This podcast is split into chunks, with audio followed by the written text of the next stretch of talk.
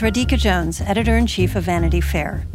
If you enjoy binge watching the best TV shows and love hearing from the actors and showrunners who make them happen, then subscribe to Vanity Fair. Our Hollywood reporters take you behind the scenes of the year's most anticipated projects, the industry's biggest moves, and the hardest fought awards races. From The Crown to The Real Housewives, we've got the inside scoop. As a special thank you to our still watching audience, we're offering 15% off a yearly digital subscription to Vanity Fair. Visit vanityfair.com today and use promo code POD15. That's vanityfair.com, promo code POD15 for 15% off a yearly digital subscription to everything you want.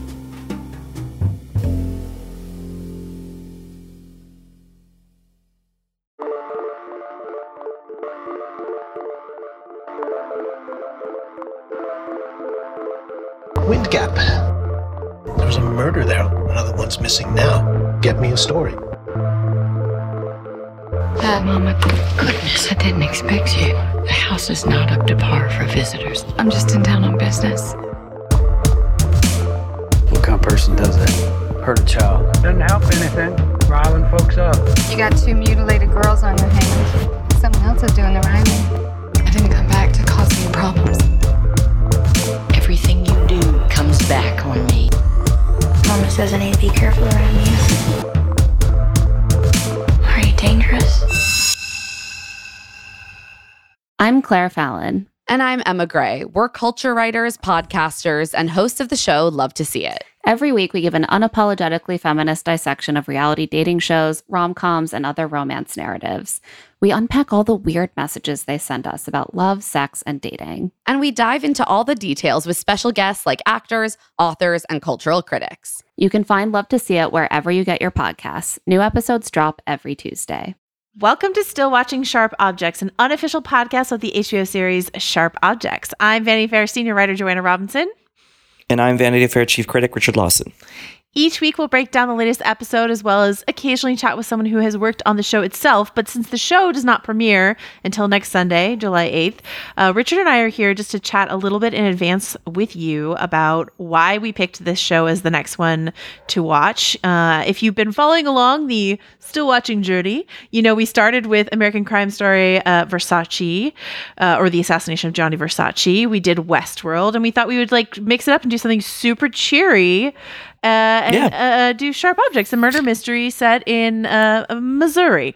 Uh, Richard, why why did we pick this this uh, miniseries? Well, because a, a listener did reach out to us and say they liked the show, but they wanted us to do something funny. So, so here we are. No, um, we picked it because I mean the pedigree is insane. So it's based on a Gillian Flynn novel uh, that she wrote previous to Gone Girl.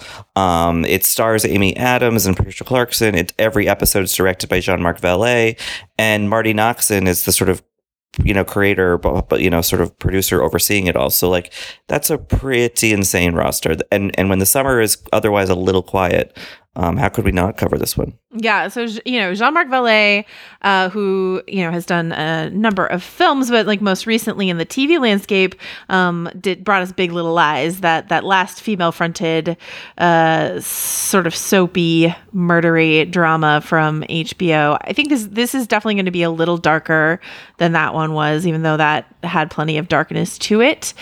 Uh, but I I recently read the book uh, like last week, and Richard, you read the book like a little while ago, right?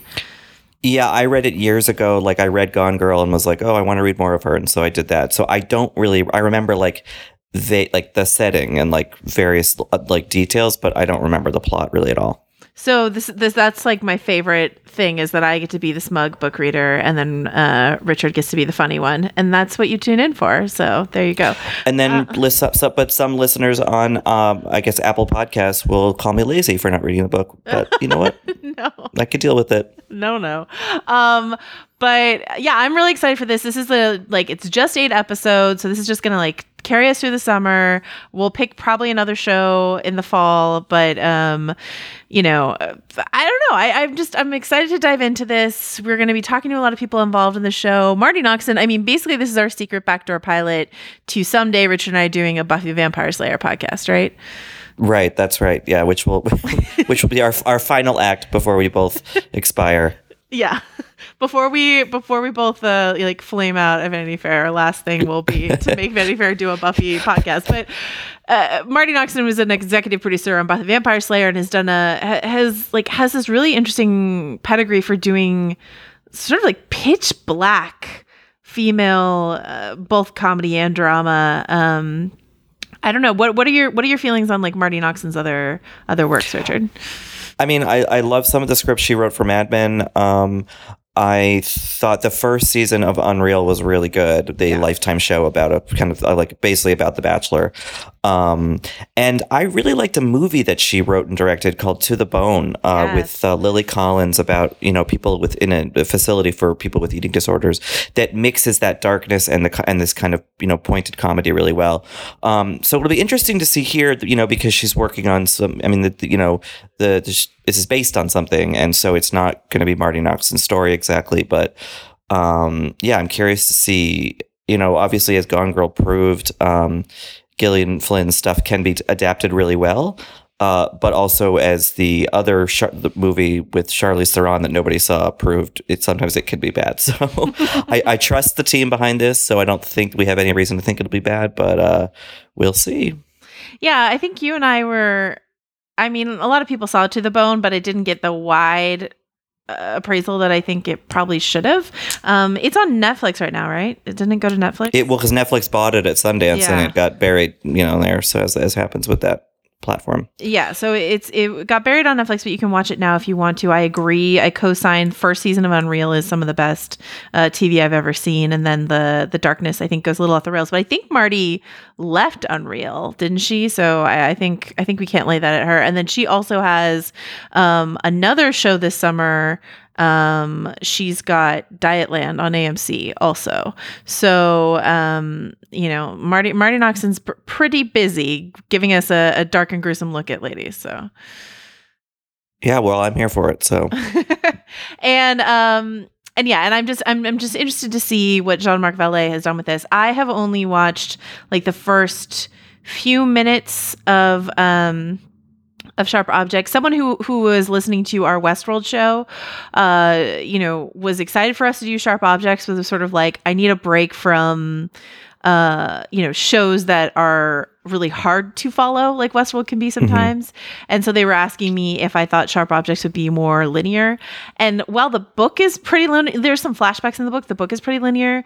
My perception of the first few minutes of the premiere, which once again is all I've seen, is that Jean Marc Vallée is doing his usual sort of like somewhat occasionally surrealistic uh, approach to memory. Uh, so I don't, I don't, it's not going to be like Westworld confusing, but I think it's going to try to be a little bit more, um, I don't know, artistic than maybe the very straightforward way the book is told.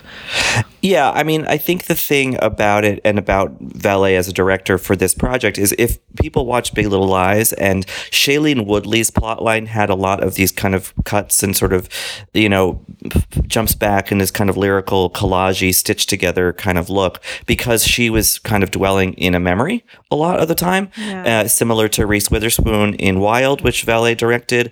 Um, and this is, you know, a, it's a murder mystery, but it's also a homecoming uh, story. And so Amy Adams's character is remembering a lot. So I think that his style will be lent really well to this, and and the, because he always his kind of random cuts and and all that is not art without a purpose. Like he is building it towards something and eventually there's a full picture. So there'll be a there will be a mystery obviously because there's a murder but like there'll be sort of a more like interior mystery to solve i think when watching it and i'm excited for that Yeah, and the um, I was immediately reminded of Wild and um, some of those like scenes with Laura Dern in Wild. I I, I really liked that movie. Um, I didn't Yes, yeah. all the love that it should have. And the other the other thing that I want to shout out in this miniseries, um, we we mentioned I think we were talking about about this on Little Gold Men, the award season podcast we do. I'm really excited for Elizabeth Perkins because she's just like a character actress uh, that I always enjoy and that character in the book is sort of over the top so i don't know how much she's actually in the show but um that's that's a potentially really juicy part for her and then uh, I always love I love Chris Messina and Chris Messina in this um, makes me think of maybe like what Big Little Lies did to Adam Scott, right? Which is like take a sitcom leading man. Not that Chris Messina hasn't done dark stuff, but take a sitcom leading man. A lot of people know Chris Messina from the Mindy Project, and sort of really put some dark uh, on him. Uh, that's that's sort of Yeah. what I'm thinking about. So No, I'm I'm I'm intrigued about him, and you know, I, it's my gay duty to just kind of say Patricia Clarkson is playing a kind of creepy matriarch who lives in like a like adult like human sized dollhouse essentially. So like that's pretty appealing. And then uh, Sophia Lillis is playing the young uh, version of Amy Adams. And Sophia Lillis uh, sort of broke out in the horror movie It last year. And when when she when she shows up in It as the character Beverly, which is sort of like the female lead of It, or the best, I thought the best part of It, um, everyone was like, because that story has a time jump and there's an adult version of that character coming in the part two. Everyone always uh, either wanted Jessica Chastain or Amy Adams to play her in the second part.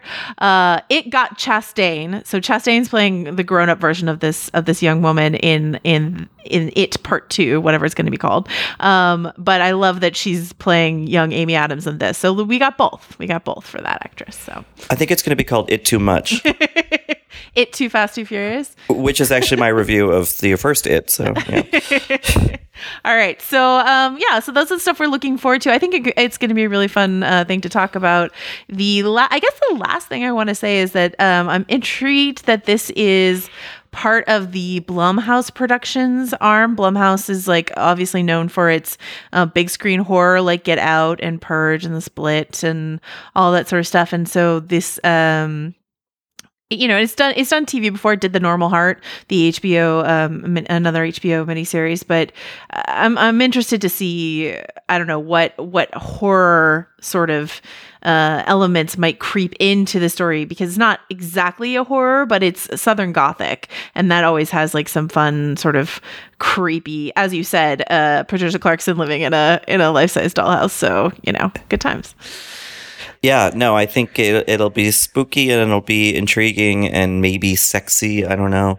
Um, so we haven't really done a lot of sexy on this podcast. I mean, I guess there were aspects of Versace that like But it was like sad, it was good- sexy. right? It was all like, oh, they're all gonna die. Yeah. Um, and Westworld. I mean, I, I I don't know. I, I don't I don't know that I found much sexy in that beyond you know, uh, certain actors on horses. Um, so yeah, I mean, I'm intrigued. I'm ready to go. I am glad that we have a little summer show to keep us occupied while the world falls apart. Uh, yes, and on that cherry note, Richard, where can people find you until we uh, until next week? Uh, be in my Fallout bunker, uh, trying to figure out how to do something about the Supreme Court. Uh, no, I'm on VF.com. I'm on Twitter and Ryla at rilaws, R I L A W S. Where are you, Joanna? I'm also on, VF.com, and you can also find me on Twitter at Joe Wrote This, and I will we'll probably broadcast next week from Richard's bunker just to be safe, and we will see you then.